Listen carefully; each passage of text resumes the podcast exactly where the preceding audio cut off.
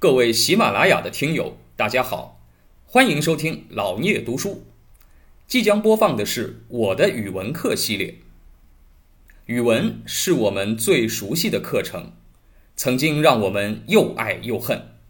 现在就让我们一起来重温语文课，吐槽语文课。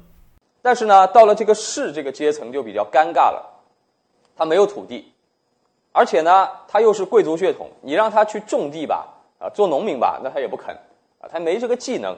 你让他去做生意吧。他也不会，哎，那么这样的人他能干什么呢？啊，这个各位同学来想想看，这样的人他能干什么？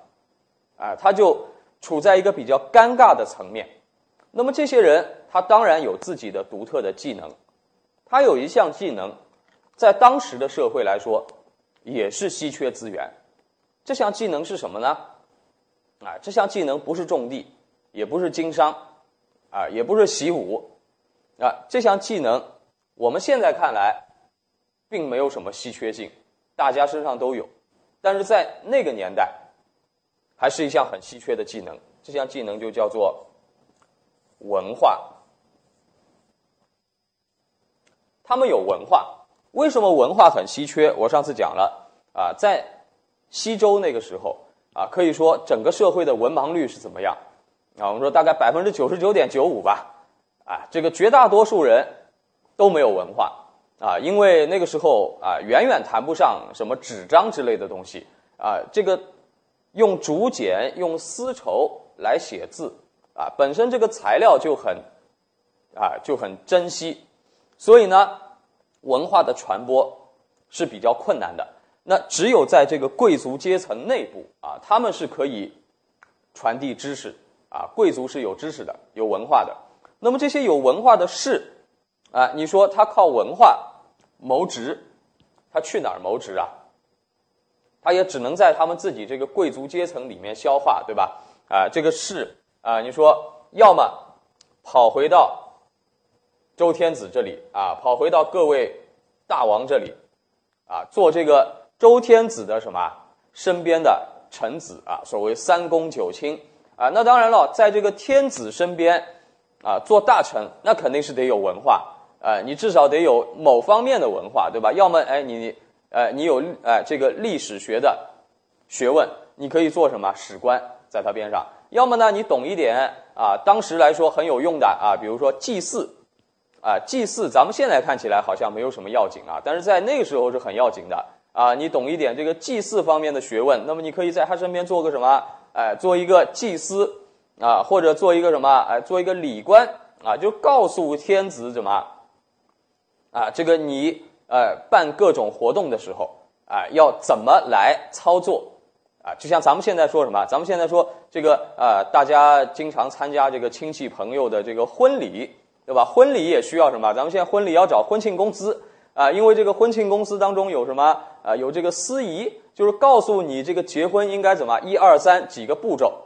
啊，那么在古代这个礼法看得很重的时候，啊，那当然你懂这套礼仪啊习俗，这样的人他也是人才，啊，他得去指导这些国王啊、贵族啊，你怎么去操作这个啊这个礼仪行为，这样你才显得什么？你才显得你像一个贵族啊，啊，不然你那个呃什么事情都办得很糙啊，你跟普通老百姓一样，什么都不懂啊，那这样很丢面子，对吧？哎，那当然，哎，还有一些，比如说懂音乐的，啊，懂音乐的，在这些啊这些大的礼仪啊这个行为当中，在典礼当中啊，当然要有什么，要有音乐啊，你要会啊作曲啊，那你当然是一个人才啊，你要会当指挥啊，你也是个人才。这其实古往今来都这样，这叫艺术家，对吧？在现现在啊，咱们艺术家的地位依然是很高的啊。那么还有各方面的人才，那么这些士，他总是。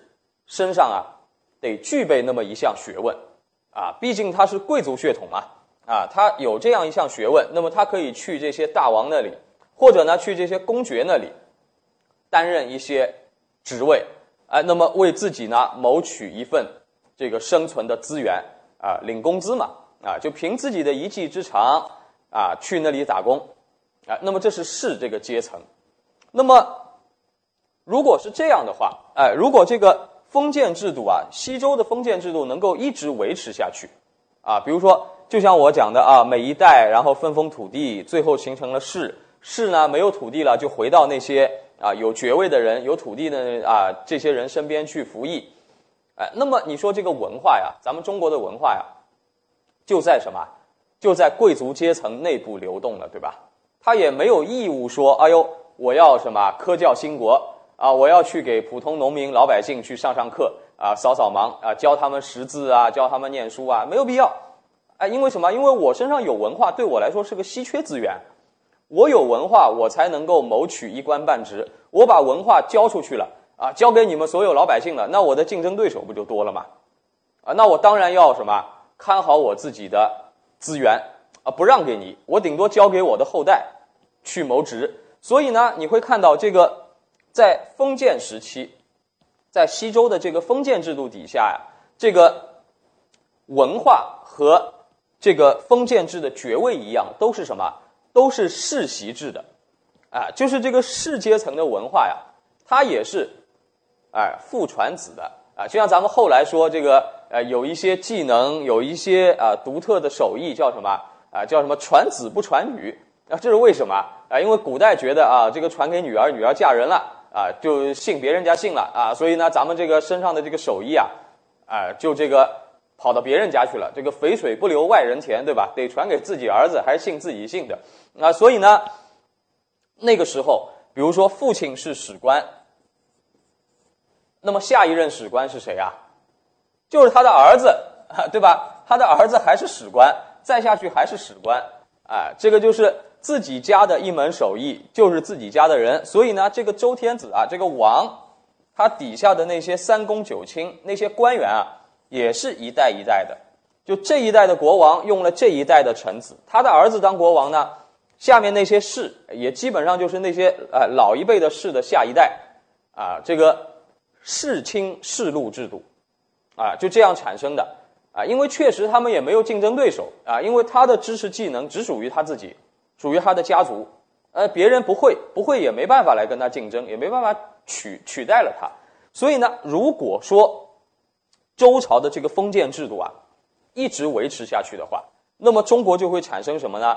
哎，就会产生这个两个阶层的隔离，就是贵族阶层有文化，他们自己消化、自己传播；那底下呢，广大的这个哎平民阶层呢没有文化啊，就是替替他们干活。哎，就是变成一个泾渭分明的啊两个阶层这样的一个社会体系。但是你看，我们后来中国是不是这样的？哎，中国后来早就不是这样了。哎，中国后来就变了，变成什么呢？哎，你看咱们中国后来说，穷人家的孩子啊，朝为放牛郎，啊，暮登天子堂。哎，为什么能这样啊？读书嘛。啊，咱们中国人这个普通人家的孩子啊，只要你。用功读书啊，在古代也是这样，用功读书，然后你参加考试啊，通过选拔啊，最后呢，哎，你就成为了这个天子的啊，这个朝堂上的一员。我们这个社会有一个流动性在里面了，哎，那为什么我们这个社会能够建立起这样的流动性呢？是因为我们这个封建制度啊，很快就瓦解了，很快就瓦解了。什么时候瓦解了呢？实际上在。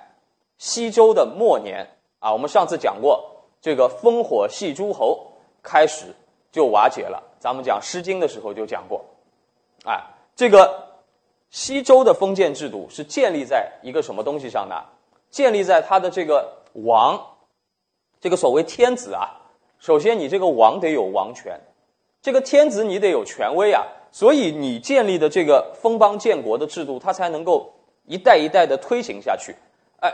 怎么样推行不下去了呢？你这个王自己没有权利了，你这个王啊，守护这个呃国家制度的这个政权的代表，你自己的权利没有了，那么这个制度就开始瓦解了，开始混乱了。哎，那么为什么会混乱？我们上次讲过，西周末年烽火戏诸侯，然后呢，哎，西周的天子啊被抓走了，周幽王被抓走了，然后呢，周平王继位的时候就很尴尬。啊，因为他的这个首都啊，啊，这个原来周天子所在的那个所谓宗周，对吧？破坏很严重啊，被彻底的洗劫一空啊！你看后来《诗经》上写的这个啊，后来东周的大臣跑到原来西周的那个宫殿所在地一看，什么？哎，到处都是什么农田，已经完全变了模样，非常的感慨啊！实际上呢，虽然《诗经》啊这个黍离里面写的那么惆怅，那么难过，什么黍离之悲，但是你说这对于我们中国的。整个的文化发展来说，它是好事还是坏事呢？我觉得当然是好事。这个造成的直接结果，就是在古代漫长的时期内，大概一千年到两千年的时间内，中国成为这个世界上可以说独一无二的一个文化最发达的国家。啊，我们成为这个世界上各民族当中啊，可以说啊，在漫长的古代社会当中。啊，整体整个民族的文化知识水平，啊，可以说世界上最高的之一吧，啊，完全可以配得上这样。你看欧洲，啊，欧洲后来中世纪是什么？封建社会，啊，欧洲的中世纪讲叫做我的附庸的附庸不是我的附庸，啊，也是这样一层一级，上一级把土地分给下一级，下一级再分给下一级，各自为政，对吧？然后呢？文化只在啊这个教士和贵族当中传播，普通平民百姓呢没有任何文化啊，社会是隔离的。直到什么？直到文艺复兴以后，我们中国的造纸术、印刷术传播进了欧洲，才使得欧洲的文化开始向下挪移啊，整个社会开始普及教育、学习文化。啊，中间的那个一千年的所谓黑暗的中世纪，欧洲其实就跟我们西周时候一样。但是我们其实，在西周灭亡的时候，大概也就是在公元前啊，公元前七世纪到八世纪的时候啊，也就是距离现在两千七百年的时候，我们已经开始走出这样的一个黑暗的时代了啊，那要比他们要早了接近两千年啊，所以我们古代中国如此的自豪。啊，觉得我们是天朝大国，什么道理？其实就是因为这么一件事情啊，这个西周的封建制瓦解了。感谢您的聆听。如果您有任何问题想与主播交流，请在评论区留言。欢迎订阅本专辑，期待下集再见。